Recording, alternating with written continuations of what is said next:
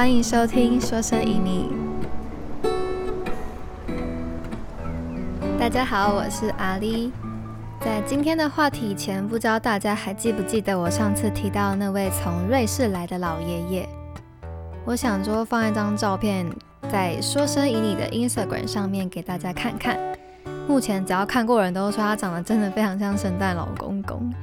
然后我还放了我说的那种纸条给大家看，不知道大家有没有折过或者是收过像这样子的纸条？大家有听过花粉症吗？它现在算是日本的国民病。那为什么是国民病呢？我前阵子好奇去查了一下资料，以前是没有的。日本他们在世界大战之后，因为过度开发，造成了许多自然灾害。后来他们为了解决这样子的问题，就开始大面积的种植树木。我还看到他们在平成二十九年，也就是西元二零一七年，人工植树各占的面积，光是杉木就占了百分之四十四趴，主要是为了建筑使用。那再回到花粉的话题，日本一年有两次花粉期。依据日本的花期，除了春天、秋天也有一波。有些人他是对秋季的花粉过敏，但有些人则是春天。那像春天主要是杉木与块木。有来过日本的应该就会知道，其实日本的杉木真的非常的多。那花粉大概会是从二月就会开始，三月会达到高峰期。啊，为什么会有花粉症嘞？依据日本学者提供的资料，其实他们也没有办法很确定原因，因为有可能是花粉，它的确本身会造成过敏，但也有可能是因为人为所造成环境上的改变，所以随风飘散之后再吸入人体，因而产生过敏，这点其实也是不能够被排除的。那如果本身对于这些过敏源又有过敏反应，或者是家里有过敏性花粉症病史这样子的体质。我在一篇文章上面有看到，他们其实称这样子为携带过敏原因的人。那这些携带过敏原因的人，他会为了抵抗过敏的花粉，体内就会产生一种被称作 IgE 的抗体。那这个抗体它在体内增加到一定的量，就会导致所谓的过敏性花粉症。我就记得我有个朋友，他就跟我说。简单来说呢，就是每个人都会有一个扣打，那只要你吸到了那个程度，你就会得到花粉症。那症状的话，就是会流鼻水、打喷嚏，严重的话就是眼睛痒，或是到鼻塞，甚至会呼吸困难都会有。然后那天很好笑，主要帮这个节目配乐的周先生，我们家史丹，那天他就说：“哦，那我在台湾也会，我是不是有花粉症？”我说才不是，那是空气太脏好吗？因为我真的每一次回台湾，早上起来我就要清洁鼻子，但是我在日本就完全不需要做这个动作，然后就算是醒出来的鼻涕哈，就是几乎都是干净的，但是我在台湾就是有颜色。再来，我觉得日本嗯天气预报非常的有趣，它预报的内容它会显示花粉指数，像是。哪几天花粉特别严重啊之类的？讲到这边，就是大家可能就会好奇说：“诶，那我有没有花粉症？”我的回答是我有，因为其实我本身是一个没有过敏体质的人，但是我到了日本生活的第三年开始，我就会发现，我只要到春天，我就会开始一直流鼻水，然后就会害我就是要躲起来弄我的鼻子，没错，就是躲起来。那这就是我们今天的主题。那我记得我那天是在工作，我当时就是一直流鼻水，所以就得要一直跑去放垃圾桶的那个小隔间，因为那个地方就是有门可以关起来处理这样子。然后我擤完鼻涕就回去工作，就在那边喃喃自语，就说，因为我就很纳闷嘛，我就想说奇怪，为什么今天会一直流鼻水？然后我同事他刚好就在旁边，他就听到，他就回我说啊，卡芬修雅就是花粉症，然后还说今天的花粉指数偏高，我就说，可是我没有啊。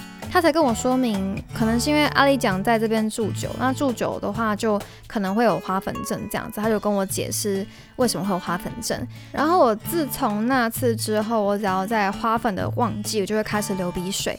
然后今年就是真的是直接晋级。我前几个月就是二三月的时候，我眼睛真的是痒到一个不行。我必须早晚要点那种止痒的，不然就真的是很难受。不点就是没有办法睡觉，比角膜炎还要痒，就会一直揉。我整个眼睛真的都是红色血丝的那一种。那花粉症它其实并不是。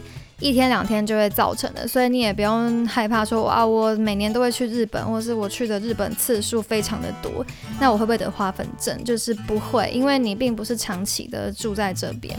然后处女座代表的我，我觉得我习惯算是不差。我在做这集之前，我甚至我还问了我的几个朋友，我就问说，诶，在台湾是可以随时擤鼻涕的吗？然后我朋友就是很吃惊的说：“为什么不行？可以呀。”然后我就觉得超好笑，因为我真的是住在日本，有点做到错乱。我就是已经忘记说我可不可以擤，就是随时擤鼻涕。因为在日本，就是擤鼻涕真的是要回避的。我印象非常的深刻。我五年前在这边打工度假的时候，我其实当时就是没有想这么多，我就马上就是抽了一张卫生纸，就当场直接擤鼻涕。当时一起工作的一个妈妈，她就马上就示意，就是挥手叫我过去。她就说：“阿丽讲，阿丽讲。”然后她其实人很好啦，就是也不是说在针对我什么的。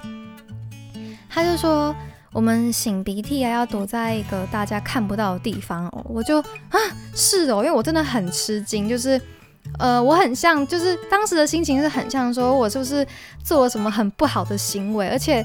我算是刚去日本的人，就是大家都会有一种，就是好像，嗯，在日本做了一个很不礼貌的事情，就很像有违规的感觉，所以我当下是真的超紧张。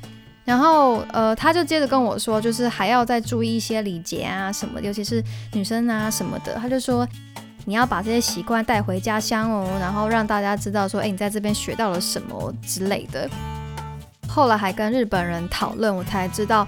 这样子的行为代表你这个人非常的不卫生，因为擤鼻涕基本上就是等于抠鼻子，所以变成说我每一次有流鼻水的时候就会很困扰，我没有办法。嗯，马上擤鼻涕的话，我就要想办法把它吸回去，不然就是要找空档，就是要偷偷的处理这样子。那还有另外一个例子是，有一次我的同事他就是一直一直在吸鼻涕，他吸了很多次，然后我当然就很主动的跑去拿卫生纸给他，想说就是给他用这样子，然后他就一直拒绝拿卫生纸，一直说没有关系，没有关系。然后我就说，嗯。那嗯的鼻涕怎么办什么的？他就说，嗯，那嗯就吸回去啊。然后我就觉得很有趣，我就接着回说，我发现日本人是不是都不会在外面擤鼻涕，对不对？他就说，嗯，对耶，好像真的不会。我就突然想说，天哪，我是问了一个很白痴的问题。然后就是顶，而且顶多就是擦鼻涕，就是真的绝对不会有声音的那一种。总之，现在就是在外面弄鼻子这件事情，对我来说，我就是会不太好意思。那可能，其实我自己也是算是认同这件事情，所以自然而然也就习惯了。我觉得说不定我回台湾可能就会放松了，但是我一定会洗手，就是可能擤完鼻涕擦一下，我就会想要去洗手或是消毒。不过我觉得这样真的是呃一个很好的习惯啊，就是加上现在疫情，其实就是真的在摸眼睛啊、摸鼻子之后之前，就是都还是要去洗手消毒，就是避免传染给自己啊，或是传染给别人。那虽然在擤鼻涕这件事情，就是嗯，大家可能在台湾并不是那么会在意，就是在美观上。但最近真的还是要留意一下，就是大家就是手所有碰触到的东西哦。那今天分享这个在日本要注意的小细节，不知道大家听完觉得如何？那如果有任何的想法的话，都可以帮我在说声以你的嗯 Instagram 第二集这边的文章留言给我，我都会看，然后也会回复大家。最后，谢谢大家今天的收听。喜欢我内容的朋友，欢迎追踪我的 Instagram，持续关注我的动态，并且分享给身边的朋友。希望能透过声音与大家一起互相打气。我是说声以你的阿丽，今天我们就聊到这边，祝福一切平安，我们下次见。